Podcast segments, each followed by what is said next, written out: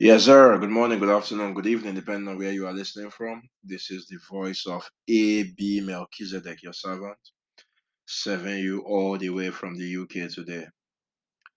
We will be talking about how to read the Bible today, but before then, I just want to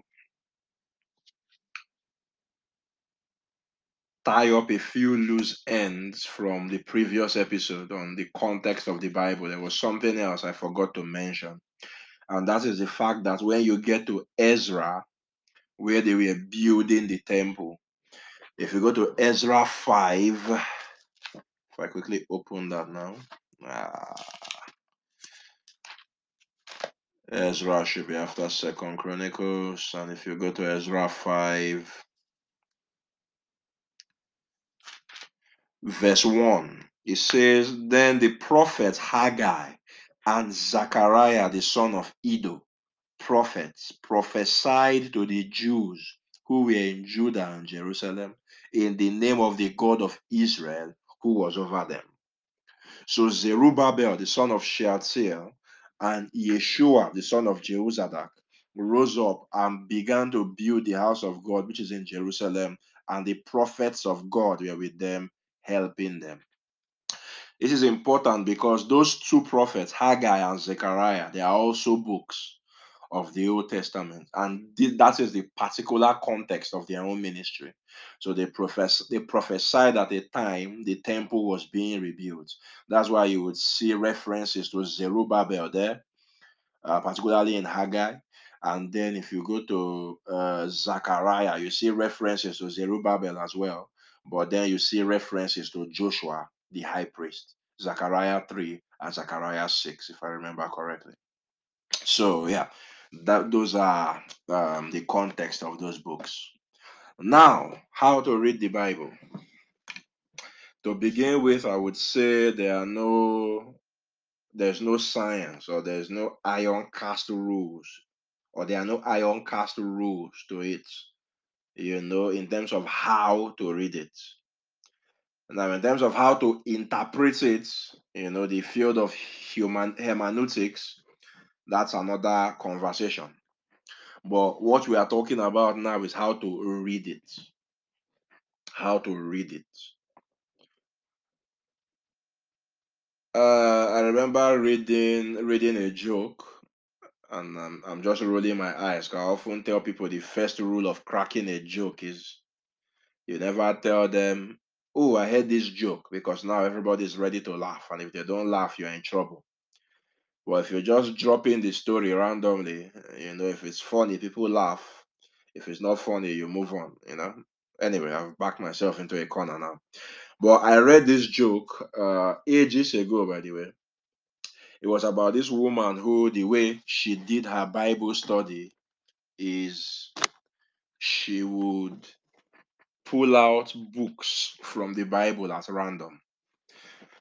She would uh, pull out verses rather from the Bible at random. You know, she would just pull out three verses, read that, say thank you, Lord, and go about her day. So on this day, she wanted to pull out her verses as usual. And then she pulled out the first verse, and the verse read, So Judas went and hanged himself. And then she pulled out another verse and he read, Go thou and do likewise. She pulled out the third verse and it says, Whatever you do, do quickly. so, I mean, it's a little silly story there, but I mean, it's it sort of represents a classic way people read the Bible. I mean, half loaf is better than none, it's better than nothing, but it's not it's not a very and I don't say this really, but it's not a very intelligent way of interacting with the Bible. Just opening a, cha- a chapter at random, you read it, and then you satisfy yourself that, oh, I've read my Bible today. You tick that box. You know, because we never do that with any any other document. A rule of statutory interpretation or inter or construction of legal documents is that a provision of a document must be interpreted in context of the whole thing. So you can't just whip out a legal document and say, oh, clause this says this. It has to be interpreted in context, the overall context of the document. There's no other book we do that with. You don't you don't open uh, Oliver Twist or Lord of the Rings and you start from the middle, read a few bits and then close it. No, we interact with it intelligently. And this practice is not helped by the fact that there are chapters and verses in the Bible. Now, in the originals, there were no there was no such thing as a chapter or a verse. It was just a book, an entire book. So in the book of the book of Isaiah, for instance, was just one massive scroll containing the whole of Isaiah in just prosaic form. There was no chapter one, chapter this. That's why you never see Jesus quoting scripture or Paul quoting scripture in terms of who he says in Isaiah 53, verse 1 and all of that. No, you will never see that. So how did how they reference scripture was by the events therein. So Jesus asked the Sadducees, how come in the burning bush passage God said to Moses, I'm the God of Abraham, the God of Isaac, the God of Jacob, if there's no resurrection from the dead? So that was Jesus quoting scripture, but based on an event, not based on chapters and verses because the chapter and verses were put by people to facilitate references. I mean, it's good, it has its specs. You could easily find things, you could easily refer people to things, you know. But it means it affects the way we read the Bible because sometimes the chapters and verses are in unnatural places. So a chapter might start somewhere, but that chapter is actually a continuation of a previous chapter. You know, so those are some kind of things we those are the things we have to consider when reading the Bible. I mean, it doesn't work well with epistles because an epistle is just a full-on letter, you know. So technically, you could put the chapter and verses anywhere. It doesn't really detract it or um, affect how you read it. But when it comes to books like the prophets, you know, that's where it becomes a bit, uh, yeah, it, be, it becomes a bit of an obstacle in, in some cases. Another, uh, just as a general point, is um, you know let, let's try not to bring in our own ideas or preconceived notions into the Bible. Now it's difficult it's difficult. We are human beings. There are lenses through which we see things. And I remember, for instance, a kind of church I grew up in really, really damaged and impaired the way I saw the Bible for a very long time, the way I interpreted the Bible, the way I read it. And it took a lot of reading and a lot of, you know, unlearning of so many things I had learned initially. So that is why, uh, and and again, the Bible is so wide a book, so rich a book that it could be made to say anything. And that's why we have to be very familiar with its overall message and its overall context. You remember our earlier discussion of how you interpret a legal document? Provision in context of the whole. So what happens is a lot of the time people have ideas. You have an idea first, or you have a point you want to make, then you look for a scripture to back up that idea or back up that point. And the problem is you would always find a scripture that will do that, or that can be used to do that. Is when you sit back, look at it critically, you ask, mm, you know, was that scripture actually meant to say what I used it to say? And it becomes an issue. Uh, we see some extreme examples of this in progressive Christianity, for instance. They call it progressive, but I mean, it's the most retrogressive thing on the planet. The most retrogressive and perverted thing on the planet. So, for example, I was listening to this genius preach. Well, not preach, I mean, he had a TikTok video, I think. I don't want to mention his name because I don't want to give him give him more clout. But he said he was reading John 11 when uh, Laz- uh, Jesus raised up Lazarus.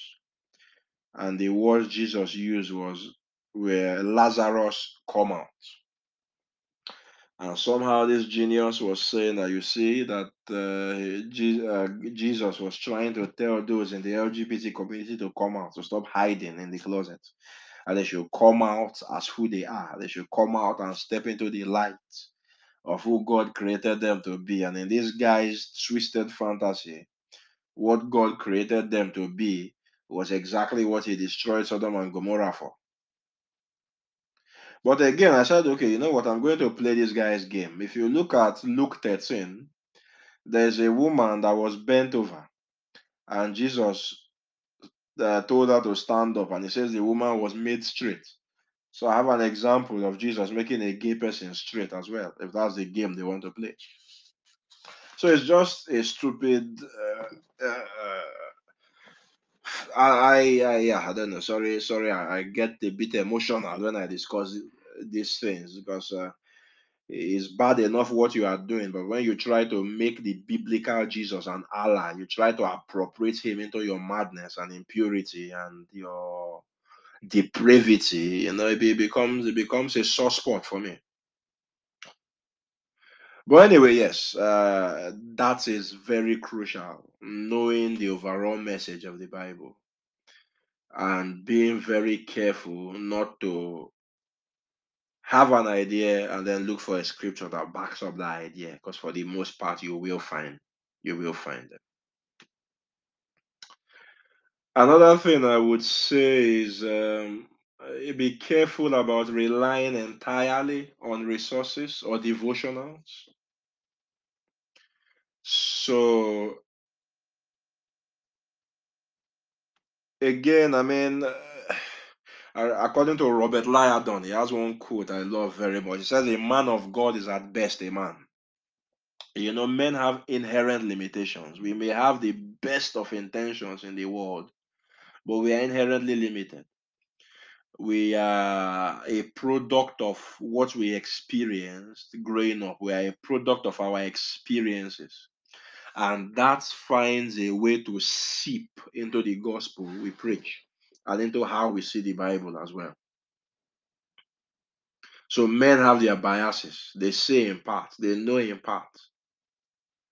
And these biases find a way into their theology. So if you use a resource, one resource or a devotional, you know, chances are that you will be taking in those biases that are popping up in the writer's theology as well. You know, I will be stupid to think there's not an element of my own um I don't want to use the word bias because I don't do it consciously if there is any, but there's a reason why I'm big on a lot of things. So there's a reason I'm big on grace and on salvation, not being based on your works. It's true, first of all, because I mean, Paul said it's good to always be zealous in a good thing. So it's good to be zealous about the truth. It's true, but there's a reason I'm hot on it. And the reason I'm hot on it ties in with this point perfectly. So I remember when I was uh, growing up in church, there's a devotional we always used, you know. Uh, being from Africa, we respect men of God. You know, men of God are basically like God to us. Which, I mean, if it's deserved, is not necessarily a terrible thing. You know, give honor to whom honor is due. And I will say that this person who wrote this devotional is he was an he's an honorable man, no, no doubt. You know, this is a man who has been doing ministry for about 40 something years now. There is not one scandal in terms of, you know, a woman popping up somewhere saying he did this or that he stole money. But this is a man of integrity, he's a fantastic man. And he used to write these devotionals. But he had this notion of being born again where because you are born again, you just don't sin anymore. Because you are born again, you become perfect, so to speak. And this was because in his that was his experience as a born again Christian. You know, he was a drunkard, he was a womanizer. But the moment he became born again, those things dropped instantly. That was his experience. Am I saying that's invalid? No. But at the same time, not everybody would have that experience. There are people who are born again and they have years of just walking through things. They have things they still struggle with. You know? So because then, and I was reading this thing as a young boy trying to honor God the best I could. I was reading this thing, and the more I read it, the more guilty I felt, the more aware I knew I was, you know, I to me being born again and getting into heaven became absolutely impossible because of these devotionals that I was reading, because of this man. And it was a complete mess you know, I just said, look, uh, obviously I'm going to hell. I might as well, you know, walk away from this Christianity thing. I'm never going to be worthy of being saved. I'm never going to get there.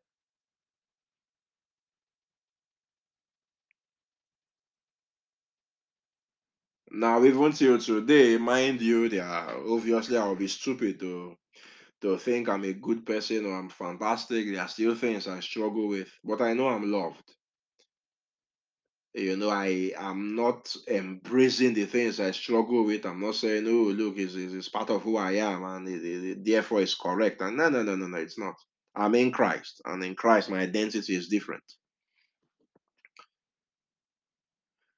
But at the same time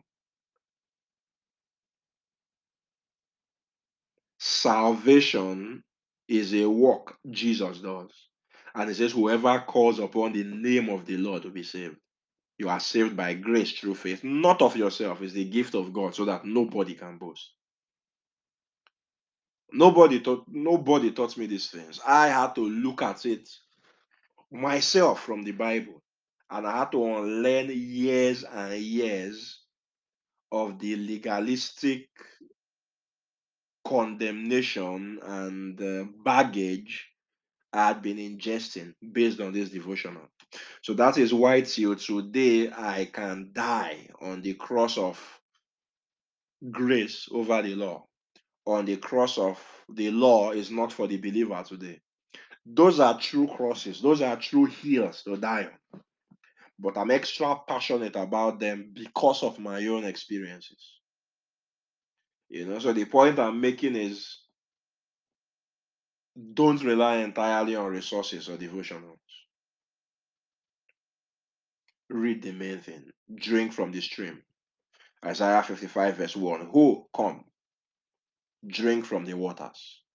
Why don't you heed that invitation?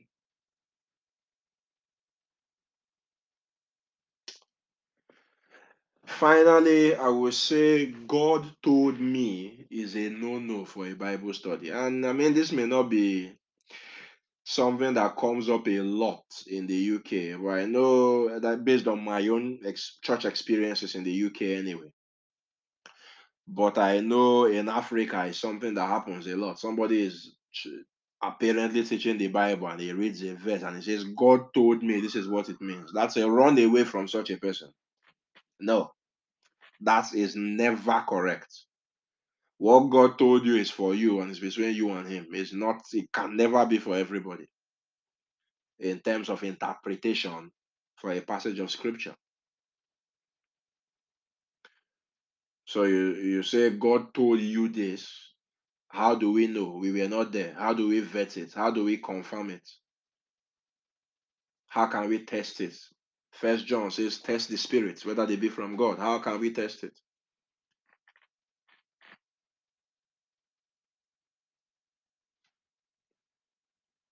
That said, the Bible is a living, breathing book. Yes. The Bible has spoken to me personally several times. Yes. You know, recently I was very angry with somebody, very, very angry. And then I was reading the book of Jonah, and I got to that part where it says, Do you do well to be angry? That, that's the book of Jonah. So uh, it was God was talking to Jonah with that verse, but something redirected that verse to my heart. That you, as a person, do you do well to be angry with this person? But then I can't now take that and announce it on this podcast. I look, you know, that book of Jonah is what is God is saying to everybody. No, no, it wasn't. It's what God was saying to Jonah, and what He chose to use to speak to me at that point in time. So when it comes to a Bible study, stick with the Bible, you know. Don't hack into dreams you cause to be dreamed, as Jeremiah puts it. He that has a dream, let him tell a dream. He that has the word of God, let him speak the word of God faithfully. Remember the the intro to the podcast as a whole. We said in Revelation 1 3, it said, Blessed is he that reads and they that hear.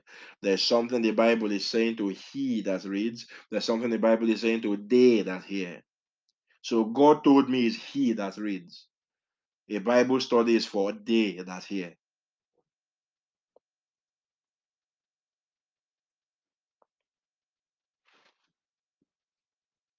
As a corporate body, as a group, and as his church. So that said, how do you approach reading the Bible? And this is where I will revert to my earlier opening sweeping statement that there is no science, there is no art to it really. There's no there's no hard and fast rule, but these are just suggestions. So the first way is you could read it cover to cover, like a book. You could read it cover to cover, like a book. It's a good approach. You'll get coverage over the whole thing. You have an idea, um, you have more of an idea what you know the Bible is saying, you get familiar with it.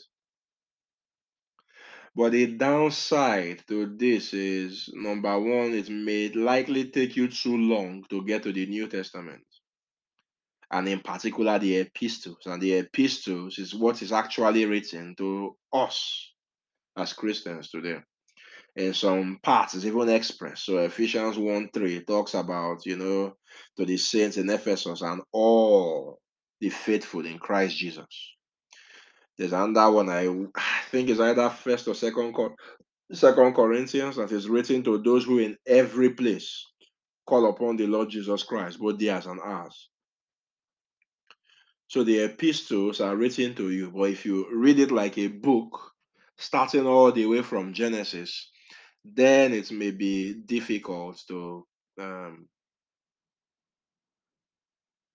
get there.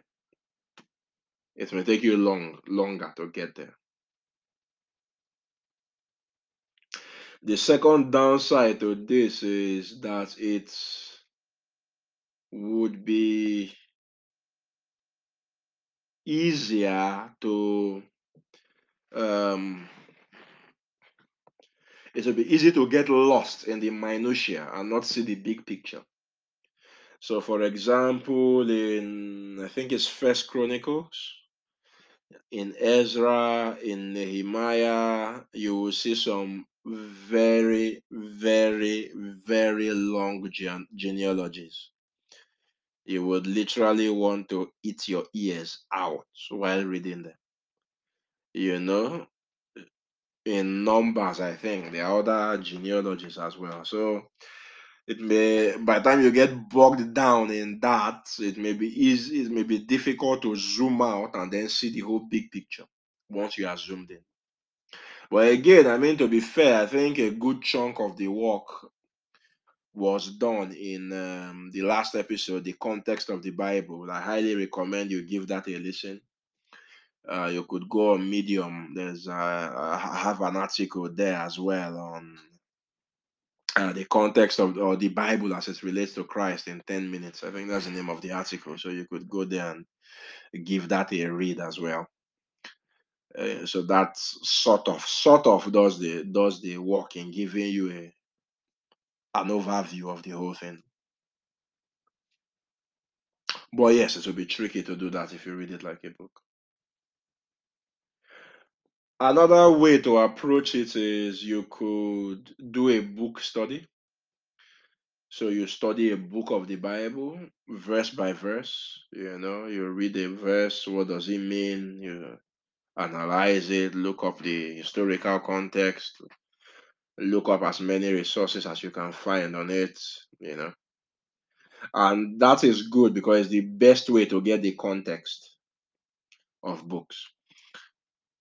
However, the drawback with this is it gives you it works it, it works for some books it works not so well for some books so the more narrative books yeah this will be helpful epistles this will be very helpful as well. You know you do the book of romans verse by verse do the book of um, galatians verse by verse the book of first corinthians verse by verse. That's very helpful.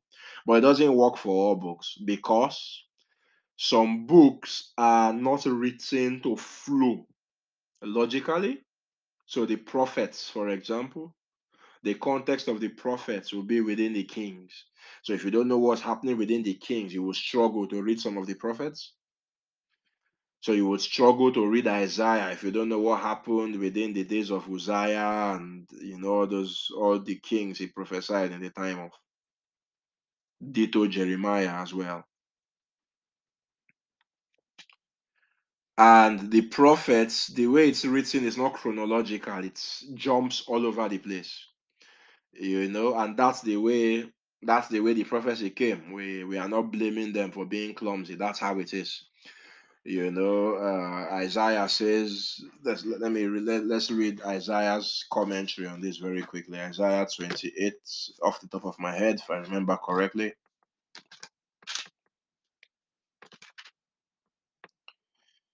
Uh, why do I feel I'm wrong already? Let's see.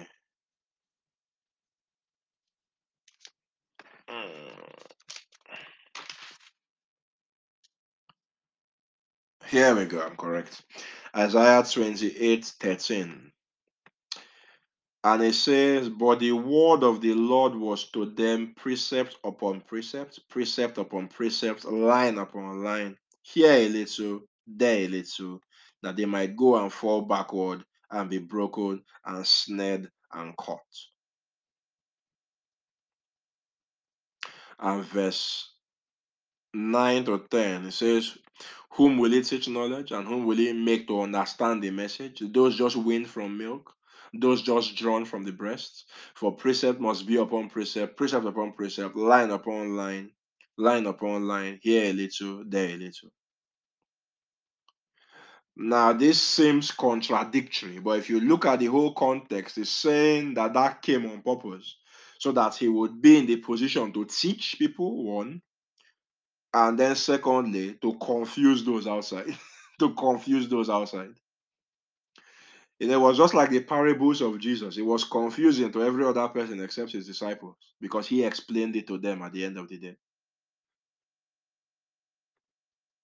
You know, so there is my point is, yeah, there is method behind the quote and unquote madness in how the prophets are written, but it doesn't flow logically. So, unless you know the surrounding context, it may be tricky. Same thing, in as much as I said it works for the epistles, there are some epistles as well that you need context from other books. So, for instance, in Hebrews, you will not really get Hebrews unless you understand Leviticus and Exodus. You won't really understand Hebrews.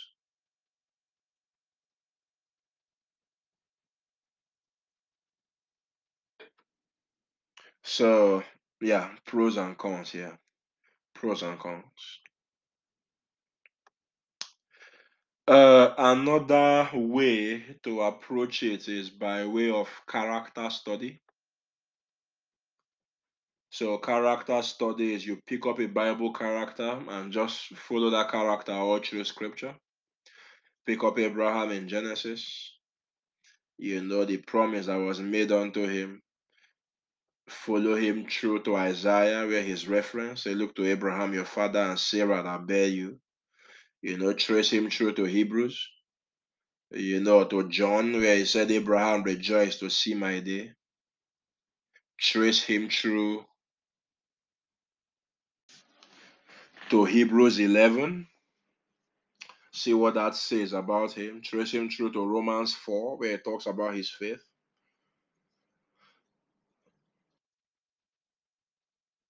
You can get to you know tra- track every reference to them. And this this is this is helpful because like um it personalizes the people.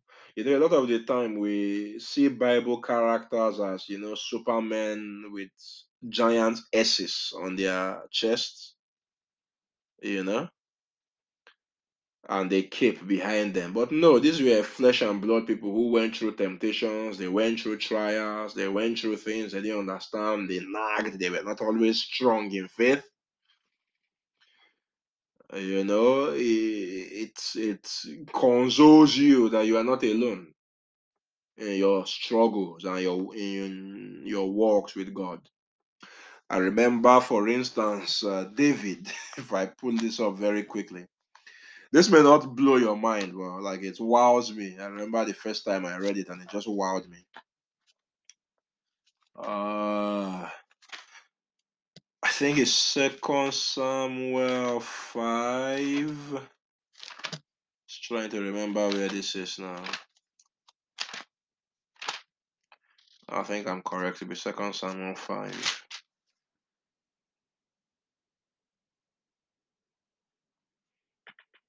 Mm.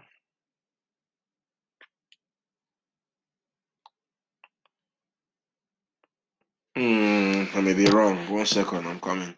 Um, uh, yeah, here we go. Here we go. Yeah, second Samuel five. second Samuel, second Samuel 5, 12 and 13. It's talking about David, the man after God's own heart. Uh, let's start from 10 for just a bit more context. Now, I mean, not awfully much, but just a bit more context. So David went on and became great, and the Lord God of hosts was with him. Then Hiram, king of Tyre, sent message, messengers to David, and cedar trees, and carpenters, and masons, and they built David a house. So David knew that the Lord had established him as king over Israel and that he had exalted his kingdom for the sake of his people Israel. Isn't this beautiful? I read it again. So David knew that the Lord had established him as king over Israel and that he had exalted his kingdom for the sake of his people Israel. What a wonderful thought what a profound moment what a moment of you know pristine highfalutin spirituality you know? What pure thoughts? And then verse 13 and david took more concubines and wives from jerusalem after he had come from hebron. So this was the man that just one one verse earlier you know he was thinking of these high and lofty thoughts, how God had set him up, how God did it because of Israel. And then the next verse is chasing women again, accumulating wives, accumulating concubines. And I just thought to myself when I read, I said, you know, how accurate is that? That even we as like Christians today, you know, one second we have these beautiful moments with God, we have this realization. You know, it's just like Abraham as well, you know in Genesis 15, he had that powerful encounter with God where he was in a dream and then God cut a covenant with him and made him a promise. Genesis 16, I mean, Genesis 15, uh, the promise was that he was going to have a child, you know, very deep experience. And then Genesis 16, what happens? He listens to the voice of his wife and sleeps with his uh, with one of his servants to conceive Ishmael because he didn't believe he would have a child. You know, so those highs and lows of our spirituality is always so comforting, you know, to know we are not alone. And that even the men that God loved so much, that walked with him so closely in the Old Testament, they were subject to these same mental vacillations and prevarications in terms of their spirituality as well. You know, so it helps to humanize them. And we could also get to see how these characters like foreshadowed Christ how they walked with God and things like that. But the downside to it is, you know, we we unless the character we are studying is Christ, and that would involve studying the whole Bible because the whole Bible is Christ. But we won't get the full image. You know, there will always be something lacking. There will always be some shortcoming. And the goal of Christianity, the goal of the gospel really is not that we nurse these are shortcomings or we say, eh, well, I'm only human and things like that. Is that we strive to get better. You know, we strive to reflect that image of Christ. But a character study will be incomplete without knowing how Christ is the goal and without knowing how Christ is the context, and without knowing how those characters pale in comparison to Christ, how their shortcomings is one that is not found in Christ. You know, so we that would be a shortcoming of approaching the Bible using a character study. Another shortcoming of using a character study is that you know the nuances between the old and new covenant might not be clear. You know, it will not be very clear. So, for instance, if your ministry today is you are a prophet, there's a nuance between an Old Testament prophet and a New Testament prophet. But this will not be very clear based on just reading the story. So, if you are studying Elijah or Elisha or Jonah, for example, it won't be clear exactly how how the covenants they were under influenced their work and the way they did things. You know, that's just something to bear in mind. Um, another way to go about it is by way of a word study. So you take a word or a concept from scripture, say faith, you study it. The Greek pistis, how many times is it used? What context is it used in? You know, how does it translate from the Hebrew? You see the word patience, you see the word love, you see the word trial, you know, and then you could study these to get a lot of value out of it. But uh, the downside to this is it may be for more advanced students of the Bible, you know, and before you start getting bogged down into word studies, you may want to know what the word as a whole, the Bible says first. So it would necessarily not be your first port of call. Um, so I mean, I'm aware here I've raised more questions as I tend to do on this podcast a lot of the time, and I, I apologize for that. Is I tend to raise more questions than I answer, but I'm just like giving you general pointers, getting your mind working, getting your brain jogging on um, ways of approaching the scripture rather than telling you this is how you do it, you know. Um, so yeah, that said, a few pointers. Um, I think first of all, it's not a bad idea to pray before you study the Bible, before you read the Bible. You know, if you go to Psalms 119, if I can pull up that verse very quickly. Psalms 119, verse 18.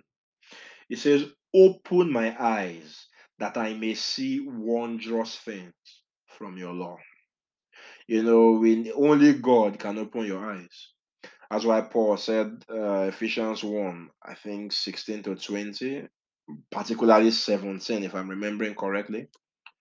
Say, I pray that God would uh, open the eyes of your understanding, that you may know the hope of your calling. So only God can open a person's eyes to the Bible. Say, we with open face, beholding as in a glass the glory of God are being transformed into that image from glory to glory, even as by the Spirit of God. So only God can open a man's eyes. It's not a bad idea to pray before you start. Secondly, there are good translations and there are terrible translations of the Bible. That's another thing to be aware of. So obviously there's a there, there's an inherent limitation in translations just because of how languages vary you know so it's it's not an exact estimate really there's a wider context a good way a, a way to think well maybe not a good way because it won't be helpful to everybody because not everybody listening to this would have traveled abroad you know but the, the, if for people who have traveled abroad you would understand this to some degree. So currency translations for example You know, it's easy to go on um, Oanda or go on Bank of England and you see, oh, uh, a Brazilian dollar is 150 pounds or whatever. You know, and then it's easy for you to do that translation mathematically. But when it comes to the practicalities of spending that money, you would now understand there's no way to really translate currency. I know a lot, a lot of you would have lost me, but that's fine. You know, I mean, it's fine. But um, I think, I, yeah, it's, it's it's a very niche niche illustration, but the people who get it will get it. But yeah, it's that kind of idea as well that goes with translations because there's like an entire language within which a word functions. So it's difficult to transpose an idea here into a, a language with a different context. So point is, yeah, there are translations that do this well. There are translations that do this not so well.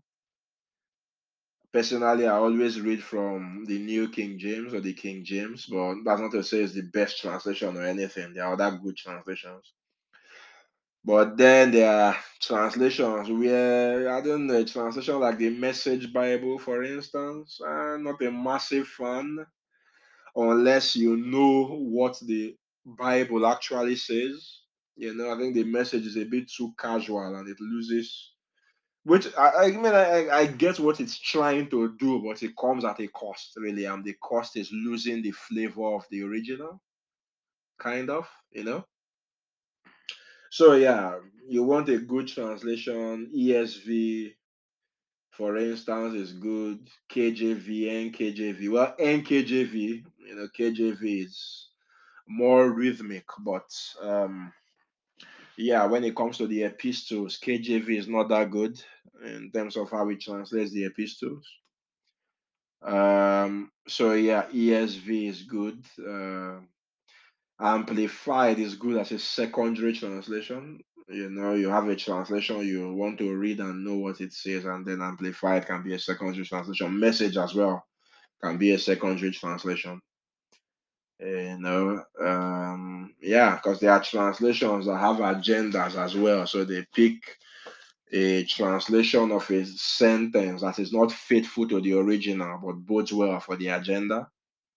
So in terms of like whether women can lead in church and things like that, you know, there are translations where uh, it's not represented faithfully, you know, because they want to make it look like the Bible endorses women leading in church. Now, I'm not commenting on that. I would say, yeah, there's, there's a wide debate on that as to whether women can lead in church. Uh, you know, I have my own personal opinion on that, which is that it's fine.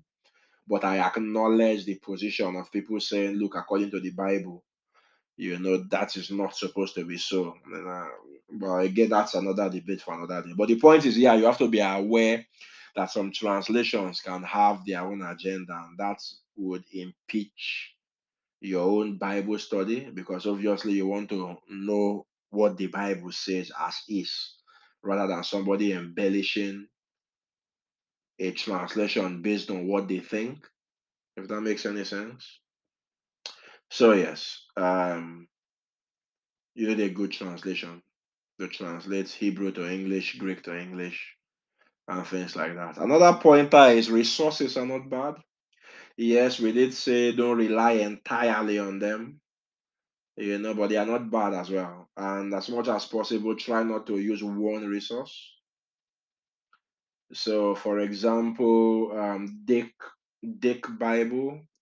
I use Dake's myself. Uh, I think, is the KJV one I use. But then, if you observe Dake carefully, it's very big on you know this matter of eternal uh, what they call it again eternal salvation. So once saved always saved. It's it, it come it, it's always clear to come against that theory or that belief you know of which i think it's not entirely correct. Once saved always saved. But at the same time i think I, I mean in a nutshell my belief on salvation is that it can be lost but it's not as straightforward as we think. It's not. It's difficult to lose, but it can be lost. That's my take on it. I may be wrong on it, but I have my scriptural reasons for saying that. You know. But uh, my point is, Dake's Bible was just so against this once always saved thing, against this once saved always saved thing that it would interpret verses that are clearly not about losing salvation in terms of losing salvation. You know, so anyway, my point is yeah, in using resources, you just have to be careful and watchful about their biases as well and their nuances. Another pointer is you cannot do it on your own. There's a reason we have the we have the fivefold ministry. Uh say give gifts unto men for eleven of Ephesians, if I remember correctly apostles, prophets, evangelists, pastors, and teachers. So you need that fivefold ministry. There is, and especially that of a pastor. You need to be planted in a church. And I think all things considered, the next season of the podcast, which might be the final season anyway, might. Um, no, sorry, the next two seasons of the podcast. Um, no, sorry, what am I saying? The next season, the next season of the podcast, yeah, which might be the final one, would be on like church, because people tend to think, "Oh, I'm saved. What do I need the church for?" Eh, you do need the church. The church is a pretty important part of your Christian walk and of your salvation journey. You know, so you can't do it on your own. You are going to need a good shepherd to teach you, not the good shepherd, which is Christ, but a good shepherd. A shepherd is a pastor. So a person with a shepherd's heart to really teach you the scriptures as well. You need to sit down to listen to somebody who has honored God's calling on his life and has made it his full-time mission to impart the word of God to listeners. First Corinthians 13, we say in part, we know in part. Nobody knows everything. Nobody knows everything. First Corinthians 8, I strongly believe either 3 or 4. He says, if a man thinks he knows anything, he doesn't know it as he ought to know it. So nobody knows everything. Finally, be open. Be open. And I say this in two senses be open to scripture in the sense that number one, a passage of scripture you've read hundreds and hundreds of times could just open up in another way and you just see something new from it. So you have to be open to that. You know, so that's the first sense I'm saying the open be open.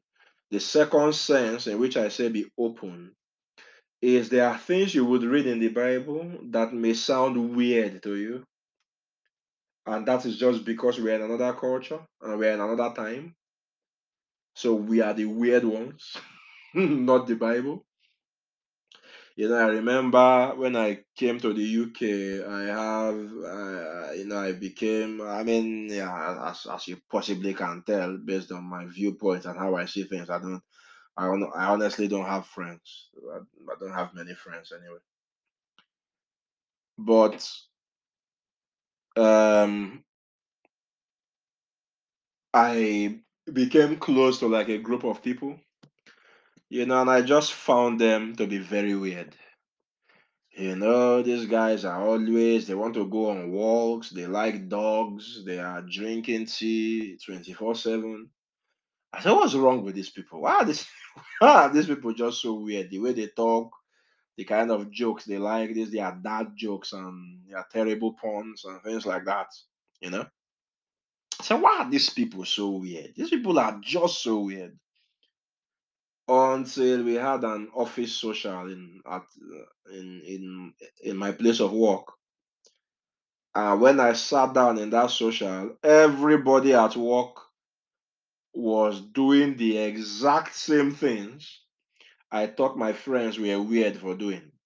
They were laughing at the same kind of jokes. We were obsessing over tea. We were talking about dogs. We were talking about walks and all those kind of things. We were drinking beer because the UK is a very they love beer a lot, you know. And it was in that moment it occurred to me that oh my goodness, I am the weird one. These people are not weird. This is their culture. I met them here. So I can't expect them to behave the way I think they should be behaving. It's their culture. So I'm the weird one.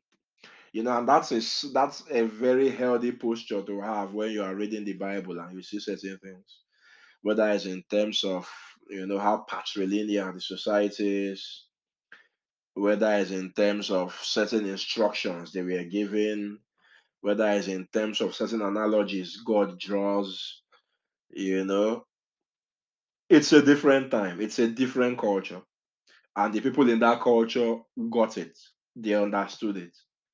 So it's not the Bible that's weird, it's we that are weird. And a lot of the time, we are weird because of the garbage culture has funneled down our throats. So culture is craving equality. You know, let there be equality. Let there be equality between men and women, for example. But yet, if a woman is pregnant, it behoves you as a man to give up your seat on a bus for her to sit down. You know, in that sense, ooh, you know, there's never there's never holding on to the equality when it comes to that one. You know, if a woman has a baby, we let her take a decent chunk of time off work You know, but if a man takes a stupid amount of time off work because he has had a baby, I mean, obviously things are changing in the UK and in advanced nations anyway. But I mean, you can't expect a man to be given the same level of off a woman will be given. Where then is the equality then? It's always fine in those instances. But when it comes to ooh, equal pay for equal work and all those kind of things, yeah, everybody all of a sudden becomes a feminist. I know I've triggered some people by saying that there, but back to my original point is that a lot of our culture is weird and it has funneled very weird ideas down our head. So when we come to the Bible and we don't see those weird culture ideas, you know, we tend to think the Bible is weird, but no, we are the weird ones a lot of the time. So as always, it has been fun doing this. I cannot remember the last time I had this much fun recording, to be fair. And I hope you've had just as much fun listening. Uh, on at this junction, I say life is short. In the context of eternity, nothing else matters uh, except what you do for God and the kingdom. Take care and God bless you.